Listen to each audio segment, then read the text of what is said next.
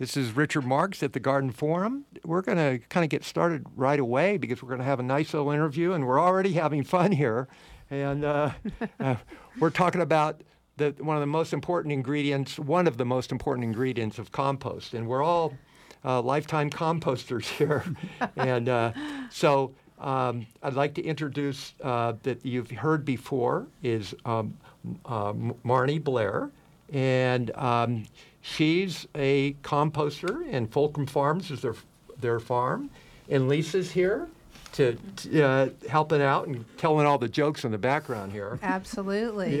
Yeah. and um, Marney's a longtime farmer, and uh, she's got a good friend here that is going to be part of our interview, and we're just going to, uh, in Harald Hoven. And Harald Hoven is, uh, I'll tell you more about him in a little while, but let me tell you, he's been uh, gardening for a long time in the biodynamic part of gardening, which we're going to be learning about. He also just got back from Asia, and I just hope we have enough time to talk about all these things that we want to talk about. And uh, so, um, Kalita's not here, and she said that it would be a little bit crowded here. And she's got a great show coming up in January, and it's uh, a subject that I just want to tell about the future a little bit. That the uh, the future is going to be just this great uh, idea of what is really organic. And uh, friends from Full Belly Farm, Paul Mueller is probably going to be a guest on that. And we haven't ironed it out exactly, but he'll be calling in from the Capay Valley. And uh, that Kalita has kind of been working on that. And uh, so um, thanks for coming out. This is the darkest time of the year almost, and it's the solstice. And, uh, you know, most of the time I had a place to park uh, no problem. And, it, and tonight, it, after the big hoopla with uh, Cornish Christmas, uh, it's no, it's Victorian Christmas. Right. Nevada City's Victorian Christmas. I'll get it straight after 40 years. I, will figure that out. Um, but boy, the town was filled with people. And uh, it was an amazing event yesterday. Uh, I couldn't even walk here in, in, on the streets, and I didn't expect that many people here. But Tonight is really mellow, and it's really a solstice night where it's kind of dark outside. You have no problem with parking. You just walked right in, and, and it's a different thing at KVMR on a, on a Monday. so here's the deal we're going to um, talk about what's going on in all of our gardens. And, um, and, and if you've been to the garden today, like I was, I'll start. Um, I'm waiting for these persimmons to get ripe out in my garden and there are a seedling persimmon. It's another whole story about where these came from, but I used to ha- harvest persimmons in the Auburn area, and, um, and um, this is a seedling from a uh, from a, uh, a persimmon tree that I had. Probably it's 15 years old, and it, didn't start fruiting for like 10 years. It takes a long time for persimmons, and it's a seedling, so it looks like a fuyu, and it's a flat little uh, fruit but it still stays astringent. It's not like a fuyu. It's astringent. Like uh, you can never eat a hard Hachiya, which is a the, the persimmon that most people make cookies out of. And uh, this um, persimmon, you have to really wait for frost, and you can actually take them out and take them off the tree, which I don't like to do, but I will do it if I have to. Put them in the f- freezer and it will ripen a persimmon. So the wow. astringency leaves the fruit, wow. and you can eat that. And so um, that's what I was doing just before I came here, just to see how they're doing. And uh, um, I, I, have some for you out mm. in the mm. car, by the mm. way. I just didn't get a chance to bring it in, but uh, we'll be trading a few things. But I've got some apples and some things from the farm uh, for you guys. So um, that was one thing that I did.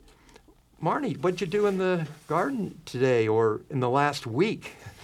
Yes, well, that's so interesting that you're mentioning the persimmon. It made me um, remember that last week I harvested the last of this wonderful chrysanthemum that I'm growing in the mm. garden. That's a medicinal type of chrysanthemum that um, helps me with my eye condition. But it's wow. a fascin- It's fascinating what you were saying because it is so sweet and fragrant. Wow. And it only starts to blossom at this time of year. It's the last thing that is blooming.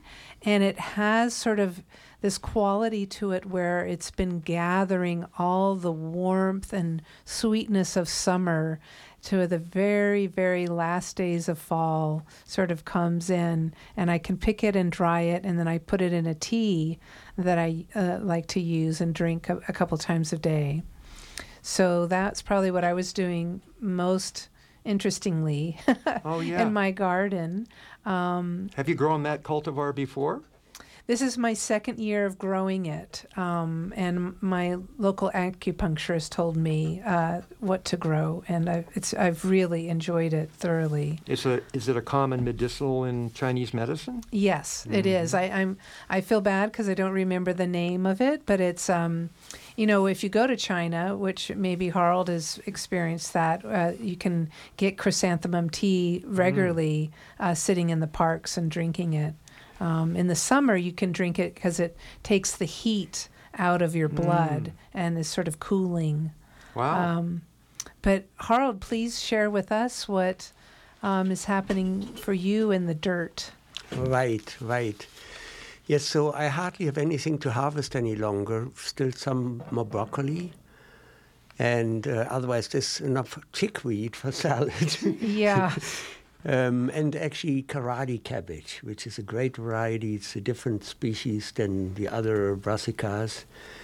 And um, that's still more active. But what I'm doing a lot, what I've been doing a lot in the last two weeks, is actually um, getting all the leaves and actually mowing them first and then putting them um, in water because they're too dry. And then I pile them up loosely. And later on, we'll add to the compost pile as I build also with kitchen scraps. wow. Because that's the main thing that I have during the year is in the winter, the leaves, fall winter leaves, and then in the summer, kitchen scraps and uh, grass clippings. So You um, lose, use the materials that are available to you. absolutely, Yeah, you- absolutely. You, bring the the dying things into the garden to Right. put them back in the cycle. yes, Yeah. yes, yeah, yeah. Yeah. Well, that's probably. Um, you used to have a very large garden in most of your career. Um, just want to uh, mention this. So this is a good time to tell people that. Um, uh, I'd have to go way back to figure out when I first learned about biodynamic farming, but it was at the UC Santa Cruz in 1973, and I took a group of students to. Um, a group of teachers took a bunch of students to um, Santa Cruz, and um, UC Santa Cruz had just started, and we took a tour of different places on on the campus, and then we came to this garden that was on this beautiful hill, and I'd never seen anything like it. I mean, I wasn't really that much of a gardener except in Walnut Creek. I grew squash for my father and tomatoes and the regular things, but early got early 20s, I did not know that much about things. And this place totally blew my mind to see these beds that were so intensely planted. It was um, not rows like we're used to, or hills and lots of spatial in between the plants. This was um, precisely like spinach, just the right amount of spinach in a like a four foot wide long bed, and Going downhill. going. It was downhill. It was up and downhill. they they called that the hill garden. Yes. And did both of you go to that garden? Oh yes. Yeah. no, yes. I'm too young to have gone. And actually, it's wonderful hearing you describe it, Richard, Yeah. because I had the same experience when I went to Harald's farm Yeah. in Sacramento. It was an incredible inspiration for me to see the garden at the Rudolf Steiner College. Yeah. Yeah. And Harald, how, for how many years did you um, manage that farm there? For 30 years. 30 years. Years, right, until I got retired and a new uh, party uh, came on campus. Uh, Rudolf Steiner College uh, closed, had to Yeah, close. Rudolf Steiner College is closed, and there's many Waldorf schools around here. So uh, people didn't know that. I mean, my both my kids went to the Live Oak Waldorf, and I just heard recently that that the college was closed, and Right. especially during the pandemic, we didn't get the news very often. But did it just close not too long ago? No, no, it actually, it, well, I think more or less closed in um 2017. Uh, I think that was maybe the last class that went through. And we basically didn't have enough uh, students coming any longer because there's so many small trainings and people Yeah. couldn't. Um, You mean afford- students for the college part? Now there's also a, a, a, a There's a new entity there now. and that's yes. still That, that is still uh, there. It's called Meristem, and it works with young people in the autism spectrum. I see. So for them, of course, it's also important to have a garden around, and they use it in part for their um, training for the young But people. not as intensely as planted no, as the not days that you were definitely. there. No, no, no. It was just a, a different focus, and uh, I think it was more directly, also economically, it had to work uh, because we didn't have a lot of extra uh, uh, income. There was a little bit that came from the college itself, but primarily it was funded by uh, people who bought the vegetables, and for about 20 years, or maybe, yeah. You had a little more CSA there. CSA, Right, Yeah. right, yes, yes. Mhm. Yeah, so share with us like what the garden that you had at the Rudolf Steiner College and sort of the principles that you were able to basically explore and show to all of us that got to visit the garden there um, that came to this beautiful um, crescendo in a way at your farm. Yes. So, so I have to start. Uh, I did four-year training in Germany in uh, biodynamic horticulture, and got my degree there, and then came for my wife, my uh, wife to be. Your beautiful wife, Cynthia. uh, here to to the Sacramento area, and and we actually began working with a medical center called Raphael Association. Yeah. And when I began, I actually grew herbs for making remedies. And uh, a couple of years later, then a pharmacist joined. And so then we I had in Fair Oaks. Village, we had this pharmacy, and then it- it- the work expanded. And so I had a good amount of work actually with herbs, but then there was nobody growing biodynamic vegetables. And so I began already in the first garden in Carmichael with also growing vegetables. And that then increased. Then, when we had to leave this place, uh, uh, Rudolf Steiner College had just purchased 10 acres I and was interested in having Hmm. something happening on there, but didn't have money either. Yeah. But there was Raphael Association, had a gardener but no land. Ah. And the college had land but no gardener. Mm-hmm. And so um, I got started there. And then pretty much right away also had apprentices, which I was always interested too in education. When I came to the United States, I said, ah, this, we need this here. So And you there was not train, much- you're training future farmers. Absolutely, absolutely. And so uh, it's kind of a, a mixed bag with the training because you never know exactly how it's going to work. Will the people be suited for it? But of course, gardening is the most healing thing that anybody can do. Yeah.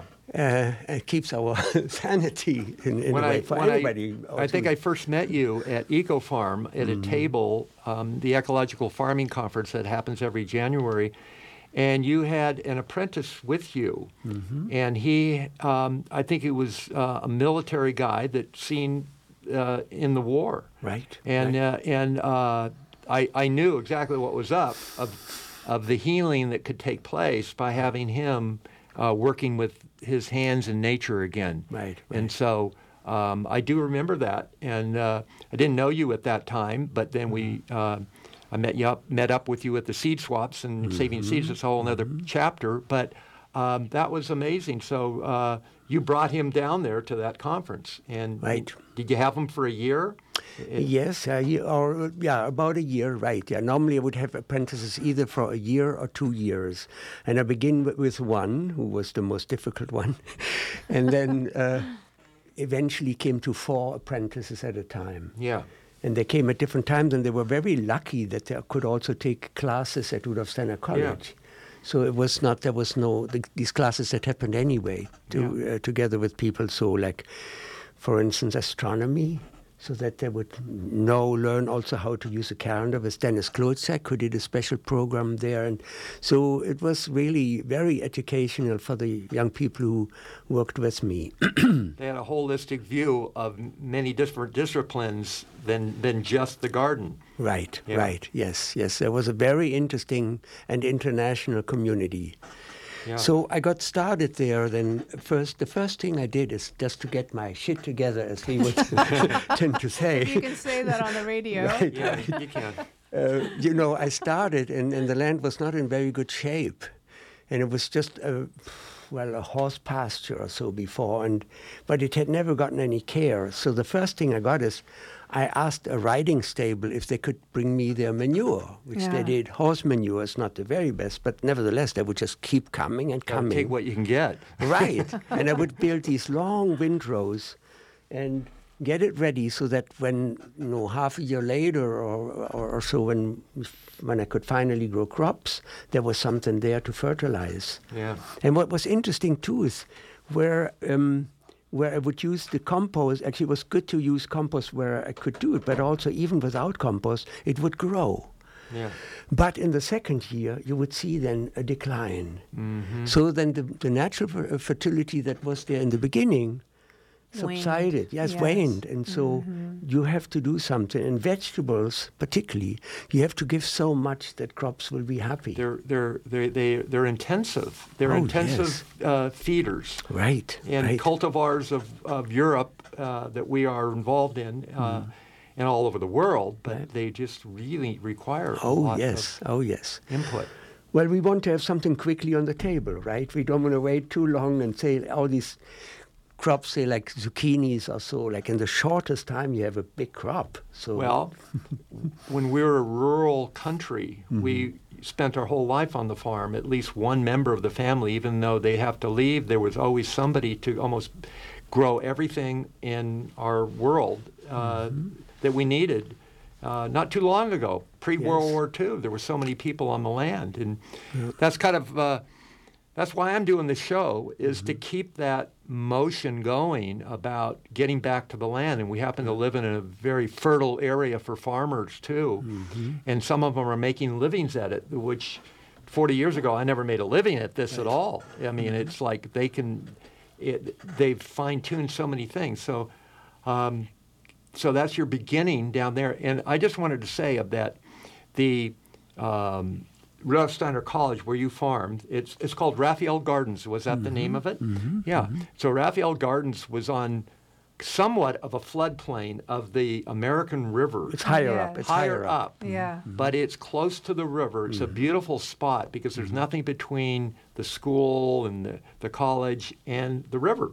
Waldorf School is below us. Yeah. just Oh, below yeah. us. So, but it, but it's close to the river. Oh, yes, very and it's a beautiful place there, and um, uh, that just it's been a g- great run. So that's that's that's amazing. That's uh, a 30-year run, and now um, you've you've moved on, and uh, you're still, but we're still doing the teaching. We're still absolutely. mentoring people, and this radio show hopefully is like a mentor for some of us to look into further things about the subjects that we're about to be talking about today. Right, right. Yeah. Yeah, Yeah. Yes. So um, actually, I feel very fortunate that I ended up being there because ah. I am, well, I would say, an artist as much as a farmer or gardener. Mm-hmm. And so it was always important for me that it could be beautiful, but also that it sustained itself, that I could have apprentices that they learn about the real thing, mm-hmm. and that it was not just kind of a hobby place. No, it produced, we, we grew about well, between 10 and, f- and 15 tons of produce every year Yeah, wow. on a little, on about an acre of land. Yeah. That's a lot. Yeah. That is a lot. So it was quite real. And yet it was beauty surrounding too. There were beds with flowers, and there was this pond with flow forms where the water kind of meandered down. And, and everybody who came to visit Steiner College, they would go out to the land. And we were always welcoming when people would come and start talking and to you and, and say, hey, uh, you know, I have another hoe, or, uh, you know, you need a. so we would always invite people. So it became a community place where people Yeah. could hang out, but also just feel, ah, this is nurturing, just being here. So, Mm-hmm. Did you get enough help over the, over the years? oh, yes, Yeah. oh, yes. So I, well, I had the It was part of the curriculum of the, It, it was actually the students got a little bit when they landed, sort of when, when the when the classes began in, in September, they had normally two weeks of gardening at least, which helped them to kind of settle down where they were. And then they would come maybe when they had free time, so they could come later and, and, and give us a hand. And, and so it was also stimulating. Mm. Just have other people to do something else, and then, but that for them to be then grounded in being in the mm. garden. So I, I, I couldn't have had any- anything better Yeah. besides some trouble with you know when you get young people if they're still quite young it can be Well, you touched to- a lot of people in that in your career, and there's so many people out on some land somewhere, growing small and probably large, uh, because some of those apprentices were trying to make a living at it, Oh, right? yes. Oh, yes. And, And so they you were in that training uh, of of your method. Which isn't very different than organic farming. I mean, there's so many new names to, to things, but this has a very specific uh, sequence of of of, of, of a, a system that, Right, that, right. that biodynamic has, and it's uh, um, there's even a biodynamic um, uh, certification, right? right. that- yes. you, you called Demeter hmm Yeah, yes. So yeah biodynamics is actually turning 100 years in, in 2024 next year. Yeah, And so we have gotten, you know, there's a lot of experience by now. When Rudolf Steiner gave the lectures in Uh, in, in 1924, uh, there was it was totally new. That was the beginning, really, of the organic agriculture movement. yeah, And people kind of scratched their heads. Uh, the first, the farmer said, "I don't know," you know. They, eh, and it took them a while. First of all, he gave them the very practical suggestions what to do. yeah, One of the most important part in the beginning was that mm-hmm. you can create a place that feeds itself as as much as possible out of its own resources. that That means that you don't buy in things, fertilizer. That you don't buy in, you know, keep buying things so like you have chickens instead of buying then new new products. You you you start uh, and you you build something that's really unique where you are. yeah, And, and what you're defining there is Mm-hmm. What we call the farm organism, right, Harald? Mhm. Yes, Uh, yes. And, and, and it's sort of this concept of the self-sustaining farm um, was a very new concept at the time, I would Right. imagine. that it used to be the norm, more or less, because you couldn't buy fertilizer. You know, uh, in in the twenties, well, you could buy then. That was the, the problem. but before, fifty years before, you totally had to rely on what the land would give to you, yeah, and you couldn't overdo it because it would stop producing. yeah, But actually, Rudolf Steiner called it even something different than an organism. He called it an individuality. And that means it's something very specific that only where you are and where you help to help it into coming into being, that something can develop that is just special or perfect for this place. For instance, for me, that was seed saving yeah, that over time, then second generation, third generation, then on, the seeds were the the perfect ones. You couldn't buy them anywhere. yes, And that was for me a reason to get into this.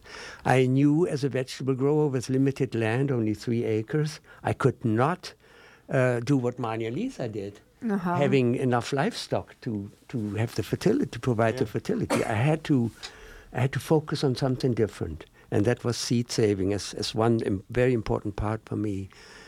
That's, And what, that's the other the time I met you is at the seed swap, and I still have the Raphael um, crookneck that you had, and that is a very prolific cultivar. That that was an amazing yellow squash. You, you still have seed? Ra- Ra- Raphael, it's called Raphael's Gold, Yeah. um, and it is available through Turtle Tree Seed. Um, yes. So, uh, Um, yes, but this concept of farm individuality is actually really profound when you th- you sort of dive a little more deeper into this philosophy that um, these cultivars and these seeds, for example, that Harald um, has tended to over the years, or the cows that Fulcrum Farm eventually had on its land, not only genetically sort of are these isolated cultivars, but they take on the sort of terroir of the actual farm, the actual location from which they're from. Um, They Don't take you up think, the Harald, minerals, They take up everything around them, and we become them and they become us. Yes, right. And, I do know about this. Yes, yes. Absolutely. So, so the wine growers know about this, and they use the hmm. term terroir for something that you get sort of you you you you taste what this land can give. Yeah. And the rest of us don't do that enough. Maybe beekeepers have that to some extent because they're where the bees fly, what is around. It's more, you know, you, mm-hmm. you it's finer, t- it's easier to taste. However, with the, with milk, it's a little harder to say, oh, that's a Raphael garden or Right, whatever. or so, Farm, right, right, yeah. right, yes. so we don't have as much of a sense for this, and yet, you know, when you have certain things, cultivars or, or animals, they belong. Yeah. And this belonging, you can see then that it's just, you become part of it. And so, like Yeah. the seeds, you know then too, I should take this plant and not from another one because I can just see we're, we're growing so much with it. And that we have a sense what really, um, what is Native, right. Native. Americans have the same thing that, that the oaks, the mother oaks, are part of the family. Hmm. And they've been around for 500 years, up to 500 years, these black oaks around here. Hmm. And Native American culture always speaks about their ancestors are the oak trees. Hmm. And they've been around through many of our human generations. Mm-hmm. And uh, it, it's, it's not exactly Western science, but it is uh, a truth that I'm learning. The more I'm on the land, the more I understand the subtleties that you're talking about now. It took me a long time to get that, Mm-hmm. and I'm still trying to get it all. yeah, beautiful. Yeah, so it's this, this it's this intimacy that you develop with what you're working with, and that is very fam- becomes so familiar with you, but that it Yeah. becomes part of you, and that it is family. Yeah, yes. so yes. Yeah. They, they actually tell us what to do all the time, right, right. just like our family members. We members. don't always want to listen. So, what's another principle that you taught your apprentices when they were at um, the Raphael Raphael Garden. Garden? Yes. So, so I mentioned the importance of the farm as an organism or even individuality. But then the other aspect is actually to see almost an earthly cosmic polarity that we're working with all the time. And that is when a plant grows, it sends down its roots straight down towards the center of the earth, sort of with gravity goes down, picks up water and minerals. Mm, yeah. That's what we know, and that brings the plant up, brings the shoot up out of the ground. But then something different happens. And that is actually the green that develops in there, the, the photosynth- that through photosynthesis. This is something different that's not nourished just from below, Yeah, but that's nourished from the sun. This is cosmic. yeah, Anything that comes from above, the warmth and the sunlight, that's cosmic. yeah. And so Rudolf Steiner suggested to the farmers to use two different preparation, two sprays. One is made of fermented cow, uh, cow manure, fermented in a cow horn, and uh, uh, fermented in the earth at the time when, like what we see now, all the leaves are down from the trees and the vitality has withdrawn into the earth. They're in there. And then this, this spray, it's actually where we just need a handful, well, actually, I would say half a cup or less. We stir in water for an hour and then spray on the land to bring extra vitality to that earthly part, Mm-hmm. where to stimulate actually the vitality that comes from below, and which we take all the time away when we harvest our crops. Is this the time right now? Is this? It's in the ground. Yeah. And Thanks so much, Marney and Yeah. Lisa, for helping me with bearing because I had to, had to catch my flight to to, uh, to Asia. Yeah, I couldn't get it all absolutely. in in So time. you did this before you left. Right. Oh, yes. yeah. Yes. Yes. In the so, fall. So that's that's one part. So this vitality, stimulating the vitality from below, which is very homeopathic. You know, if you Yeah. think a half cup would be enough for a full acre of land, diluted with water and sprayed on the land. But then on the other hand, we also consider just even that the air also, in a certain way, gets depleted of forces of mm-hmm. life forces. And so there we use ground up crystals mm-hmm. and we crush them, make them into fine powder, and then give a little, make a dough with it, put in a cow horn, bury for the summer months. Yeah. Dig it up in the fall, and then use just a quarter teaspoon per acre. Mm-hmm. Stir it in water again and spray it on the g- growing plants. This helps the plant to utilize more of the, the sunlight Yeah. and uh, increased actually photosynthesis, uh, greater um, brings out the aroma in the plant, strengthens them against pests. So it balances the growth so that our crops are less maybe watery, which often even in organic you can have plants that are too watery, too much, had had too much fertility, but rather higher dry uh, uh, uh, uh, uh, matter content, greater health. And so this is something that needs to be taught, and it's not there in the beginning that one realizes too that you have different forces. On the one hand, gravity pulling down that we have with anything physical, but in the growth itself we have levity. That the forces of lightness, because trees wouldn't make it so high with, without that force. Yeah. So that everything that is not directly or only connected to the earth actually has these forces. Yeah. So this is something that takes well can A take lifetime. absolutely. yes, absolutely. This So is this, was, to get this, was, this. this was built around Steiner's work in Right. the 20s, Right, in the 1920s, right. and Mm-hmm. and he he he uh, did he garden and work with the forces like this? See, he grew up. He was a country boy, and Yeah. he grew up. His father was the station master, uh, in, in uh, um, when he was born in uh, the Austrian-Hungarian Empire in, in what's now uh, uh, Slovakia, um, and so he he grew up in the countryside. But he had incredible insights too, and he had from from boy, boyhood on he was clairvoyant Yeah. And and but he did study. He was a scientist too, so he did double triple work. Yeah. Um, and so he could come up then with these suggestions. As a, as a youth, he also knew an herb gatherer who was still the old school, and he would once a week go to Vienna to bring his herbs to the market. And so he befriended him, and he learned a lot about the healing plants, so that later he could also help physicians to come up with a new form of, Yeah. of medicine using these healing forces in a form similar to actually homeopathy. Yeah. Yeah.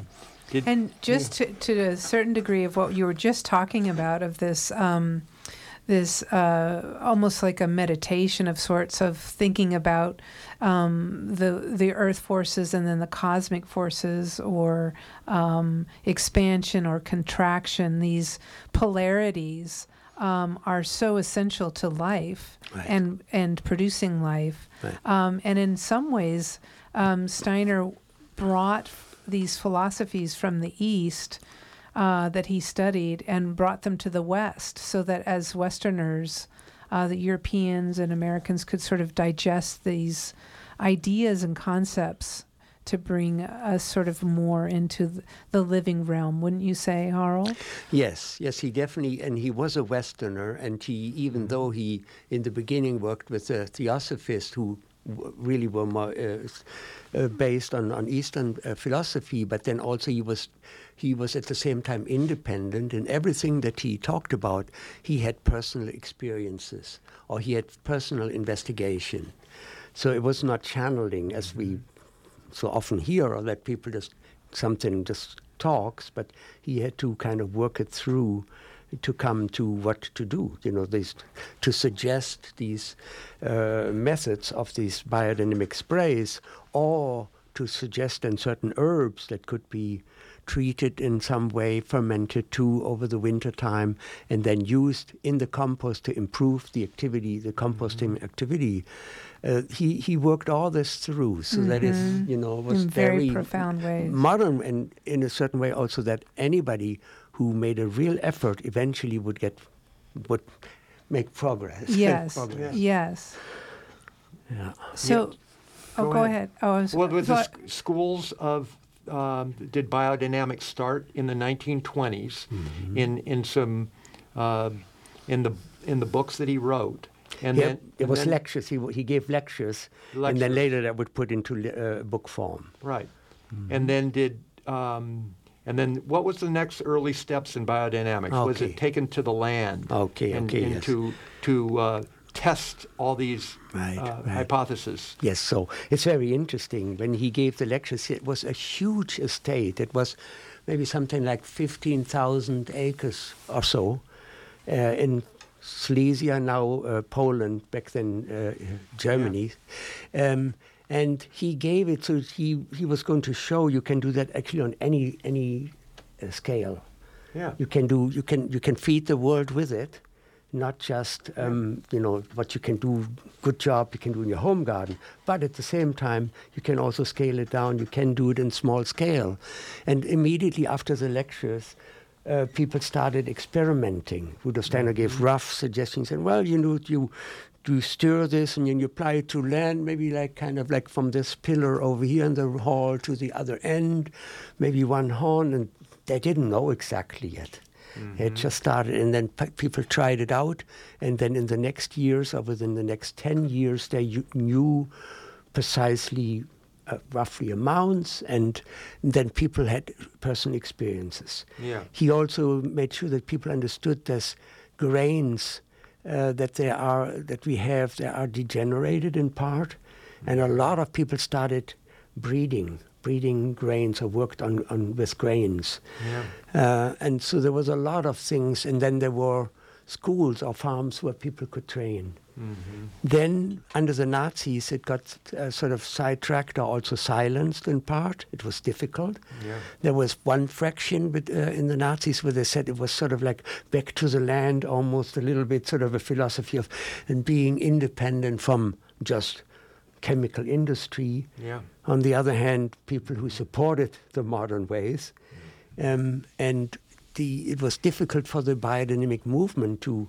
get through because everyone was kind of Crazy. yeah crazy. Well, also you had to you couldn't openly talk against the regime. Yeah. And so you had to, you know, there was the Demeter uh, news, and they had to had to congratulate the Führer, uh, because if you weren't doing, then people you would quickly be out. Yeah.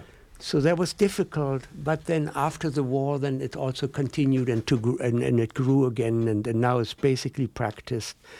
And Well, when did uh. Pfeiffer come to the United Okay. States? That was the Yeah. 50s? He came no for the first time in '33. oh, God. And was he a mentor? He was a mentor. He was his the. mentor he was, the. Steiner. Uh, yeah. Oh yeah. And he came already.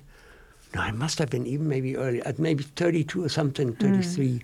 He came for the first time to the United States. But he had received already people from the US had come to study, uh, to learn on biodynamic farms, to make preparations in the country here. Hmm. So that started early. but then the association, I think, was formed in 38 the Biodynamic Association in the United States. So, hmm. and then it spread. I wished it had spread more. but Well, this is the thing that's very interesting to me from my perspective is that it all this history uh, predates the organic farming movement. Um, The biodynamic farming movement was fairly well established before organics started in this country, and um, I think it was Rodale that was friends with uh, Pfeiffer. Heinrich Pfeiffer. Mhm. Um, and so there was sort of a bifurcation of the sort of biodynamic movement, and there became the organic movement, and then uh, also the biodynamic farming movement. When you say Harald, yes, yes, yeah. And, and also, what's important is it was the beginning of the organic farming movement. And I feel if we have any anything important to say is to remind our organic colleagues the ideal is when you have a farm where things are, so to say, fertilized or created out of the, the farm itself or the garden Yeah. itself. So the more you can come to that in a healthy way, also what econ- economically will work, the better it can be. And I, I would say that's sort of our, that should be our relationship to the organic movement, that we are helpful in showing, you know, this is, this is as, as good as it gets. yeah, Without Yeah. being no, uh, haughty. yeah, don't be Yeah. so regenerative agriculture is closer to this, and permaculture is more about using things that are available to you. In and this whole concept of this garden organism that is a living, breathing, very diverse uh, cultures, literally ethnic groups of mm-hmm. microbes Yes, and insects yes. and lizards and Right. everything wants to hang out with us Right. because it is such a fertile place, especially in the foothills of the Sierras, mm-hmm.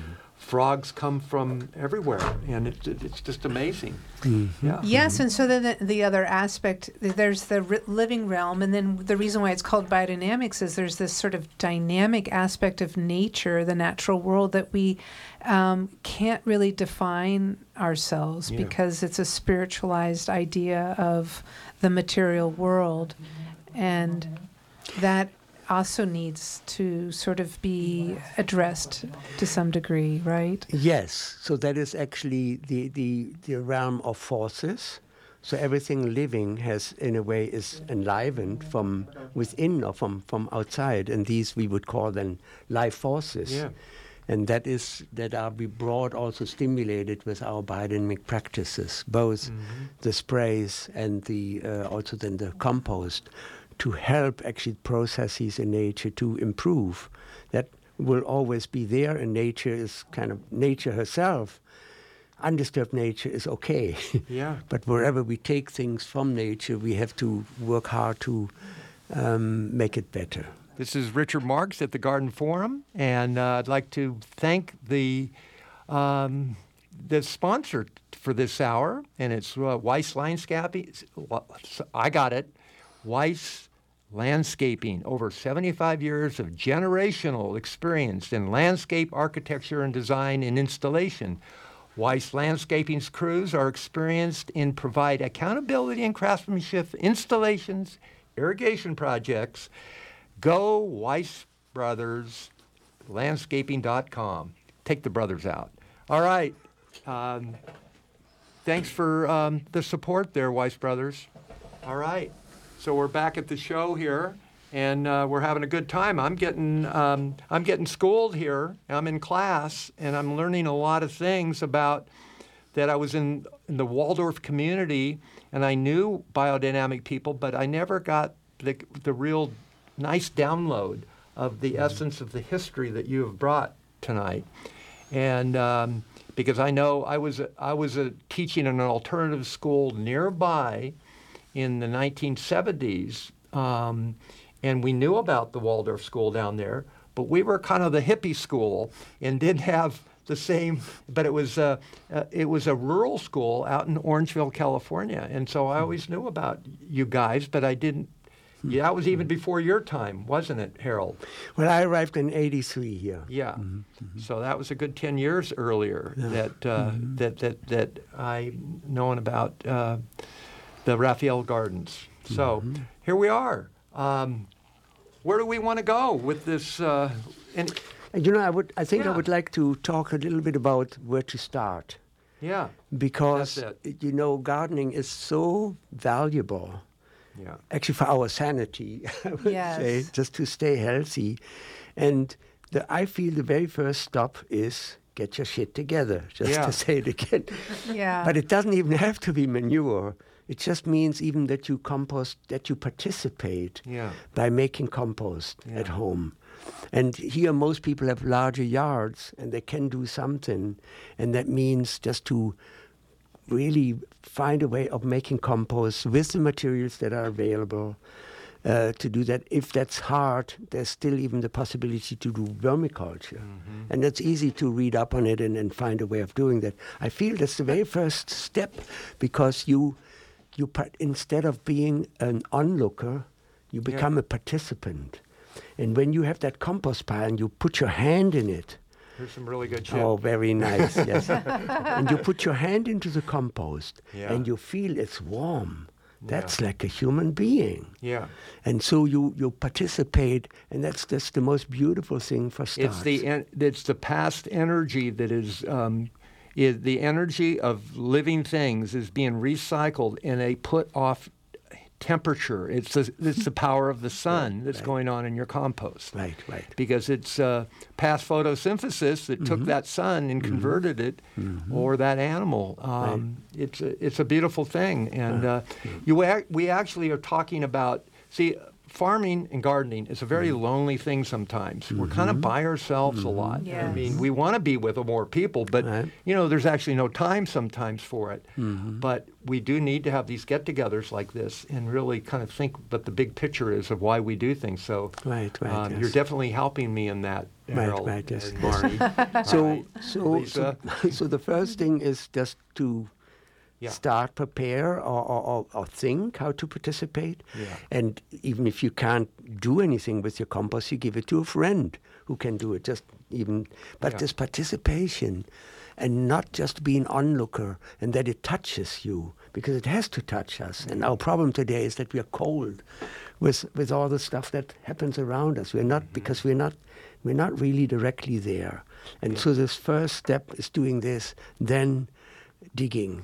Yeah. To actually if have an just a little bit. experiential Right. experience, exactly. That's It- it- something you've made, Right. not that you've read about, that you watched a Mm-hmm. YouTube video about, but that you've actually put your hand in your own compost. It can be overwhelming, Right. and I do know Yes. that when you try to teach this, and or they come to my place and they say, "Oh," d- and um, we keep coming. I keep coming up with new systems that make it easier, friendly for everybody, and for mostly myself because um, I'm not young anymore, and it's harder to do what I used to do, and didn't think twice about it. So, uh, for us or anybody, usually people are too busy. They think for gardening, um, or where do I begin? And uh, there's plenty of things around, and you just got to Google up in your neighborhood to see who's got something that you can. The other good thing is you go hang out with gardeners right? and and volunteer to do something uh, and and well, it's, and I'll say it's super simple these days, and I will put a little plug in for Sierra Harvest. yeah All you have to do is go to their website right now, and they have a composting manual that was written and videos By that are on YouTube. you had a great workshop at your uh, farm Uh, well, Harald's joking with me because I Oh. wrote the composting manual, and uh, we're in the video as well. And it's a, uh, a I think, a twelve-part video series. oh yeah But just like Harald said, there is an enormous amount of material out there with regards to composting, partly because we all know as organic gardeners and farmers how profoundly important it is, right? Yes. It's Yeah. a matter of doing that is the most important. Yes. so do you want to repeat how would someone get something like that if they wanted to follow up on it yeah, those those videos You mean with regards to the videos? Yeah. You just go to sierraharvest.org They- on the wide world web. yeah okay sierra harvest because uh, they are the clearinghouse for these kinds of ideas and trainings and uh, kalita was doing a lot of this just uh, a couple years ago with sierra harvest But, yeah. Absolutely. But Yeah. before our hour, um, Yeah. it's gone by so quickly. I, I really Mm-hmm. am curious, and I know you are too, Richard, of Harald's international travels. Oh, yeah. And how how is the rest of the world doing with regards to um, this enormous problem that is confronting us? Yes, so we are lucky here that we have a, um, a good movement, a sustainable agriculture movement. In many countries, it's not the case. So when I was retired in um, in 2017, I decided to follow invitations, particularly to Asia, um, to teach there, and uh, it was started with. Uh, with Taiwan and China, but then later broadened some more. And um, the movement is younger there. But there is an interest. Of course, in part, the destruction is great. If I think of Taiwan, you look around and many orchards, you just see brown kind of just uh, glyphosate probably everywhere, Roundup on the on the goodness. orchards, and it looks very sad and overuse of chemicals, and so the need for alternatives is uh, is is great there, and so I have introduced uh, biodynamics. Uh, in well, did quite a bit actually in, in Taiwan and helping and compost making and and the group there now has actually somehow they got some money in, in one region to get a truck and um, a, a tractor with a with a with a loader and so they're making compost. Yay. For, yes, Yeah. and so they manage. I, I don't know exactly how they got the money, because they're you know they don't have a whole lot, but they know that you need to get composting materials. Not everyone will have enough. And to bring this to facilitate this, so that's one of the things. And then they can they will add the biodynamic preparations to it, compost preparations. And so by now they are doing quite well in, in Taiwan. In China, is still also a lot is needed. There are some well-run farms that are also uh, certified, biodynamic certified by the Demeter Association. Just for, for you to know, if you ever find any products that have the uh, Demeter um, or the meter, whatever you, whatever you Did want you to. get to go to China this time? This time I did. I did not teach much there because of the poor relationships between our two countries. Yeah. And people there were worried, the organizers were worried that it wouldn't look good. Yeah. Oh, that's so unfortunate. it is very unfortunate. But Yeah. anyway, so just to see to sort of the what's there and um, and Mm-hmm. also how much uh, uh, help is needed because China has one of the greatest uh, overuse of, of chemical fertilizers. Yeah. People use it very, yeah, The industrial sys- system is right. alive and well in, Yes. in China. So, so that, but then I also visited um, Bali and um, Malaysia, and in Bali I met younger people who live on the slopes of one of the volcanoes there, and they are concerned about the future. This is sort of the sacred mountain for them, for mm. many of them, mm. and is protected. But the you know, the farming by now is also just chemical all around, mm-hmm. and people have bought into it. And there's this younger generation of expats, second generation, and others, uh, local people, they say, no, we have to do differently. And when I visited this year for my second visit, they really said, we got to do something, and we got to we got to stick together and come up with solutions. And so I had very helpful. Um, sessions with them, which I will continue. So we made these preparations, and we will make them again in spring and dig dig up the ones that we put into the ground, and find then too. What's difficult is what do you use in those countries where these herbs that Rudolf Steiner, the plants that Rudolf Steiner suggested first, where they're not available, Mm-hmm. or not those that were you know Right. not by the species. So- Suggested, uh huh. so, for instance, they found a stinging nettle and that grows somewhere in the wild that is super powerful. Really? And it's, it's nice and strong. I mean, stronger than our local creek nettle. Um, and so, just people find ways in finding kind of maybe local oaks that eventually they can work with. With um, local materials, which is very important. Do Shouldn't they have a lot of cows there for, for uh, I mean, small farms have cows? There are there are enough farms where they can or they can get cow manure from. Yeah, there are farms, so it works. Uh, in in some of those countries, it works well. Not in every country, but there it works. It works well, and so I'm able to help young people to um, strengthen their work. And, and cow manure Oh, talk- yes. is the top of the line. It's the Oh, best absolutely. shit that's around. Right, right. And um, so is that does that go way back to Steiner's work uh, Oh, yes. about using the cow? Oh yes, I mean if you, uh, it's not for nothing that the that the Indian people revered the cow sort Yeah. of as, as a holy animal, because if you will, she meditates on the on the world by Mm-hmm. way of sending it slowly through its organism, working it over and over and over With all those stomachs. with all the stomachs, and but then also uh, also uh, ruminating, Yeah. bringing it up again, and sort of this very good working. So that makes for especially good man, uh, manure and fertilizer, and the, the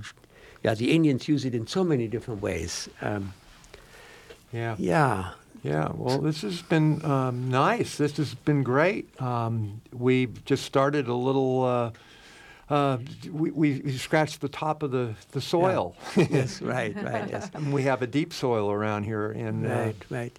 I think we should also touch upon where people could find each other, Yeah. or people who are interested in that's, a, biodynamics. that's a great idea, Harald. Yes. Do you want to start here on locally, uh, uh, Marney? What what would you say directly here in Cannes? Well, directly here, I, there are some um, people that live here that are members of the Biodynamic Association of Northern California. And um, so uh, maybe you should mention Biodynamic Association Yeah. of Northern California, and then that way, uh, if people are interested, there are probably about 10 members or so that are involved in that group. Yes. So we started an association. Well, we, you, yeah, I did. well, with some friends. Uh, what was it? uh, like 30 years ago no, or no so? more, more, more, more. It was in. 35. It was in. Uh, in '86. Wow. Yes. Someone younger can do the math on that. Yeah, yeah, right, right, yes. and so, uh, and and if you uh, want to look up bdanc.org, so that is Biodynamic Association of Northern California.org, and there you'll see it's a website. You can see about the association, also about membership, and also if you're interested in these preparations, you can get them through uh, the association. Uh, And I, I, I'm just going to say it's a meetings. Mm-hmm. wonderful, i even if you just want to hang out with some really fun people, it meets uh, quarterly. It's Mm-hmm. wonderful. We're going to have to wrap it here, and uh, it's been great, Harald. Thanks for coming. Thanks for coming, you guys. It's been it's been great. I got to do a little bit of uh, housekeeping here, but thank you. Um, here here's a the garden. Here, here's a web, uh, an email address if you want some of this information. I will get back to you on this one. Garden at kvmr.org. That's an email address that we now have. Support for KVMR's Future of Radio project comes from AJA Video Systems, empowering the next generation of local journalists and broadcasters and composters. All right. Thanks.